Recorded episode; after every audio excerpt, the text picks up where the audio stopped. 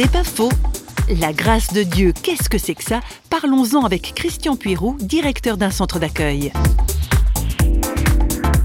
Aujourd'hui, quand on pense aux, valeurs judéo-chrétiennes, on, les perçoit ou elles sont souvent contestées en raison de leur aspect de jugement, de morale, de spécastration, etc.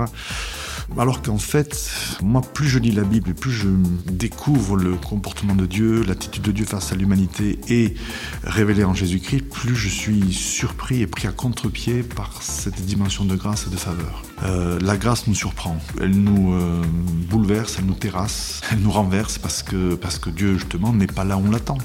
Il vient pas avec le jugement en premier lieu. C'est la raison même de la venue du Christ, qu'il n'est pas venu pour juger, il est venu pour pardonner, pour aimer, pour réconcilier. C'est pas faux, vous a été proposé par Parole.fm.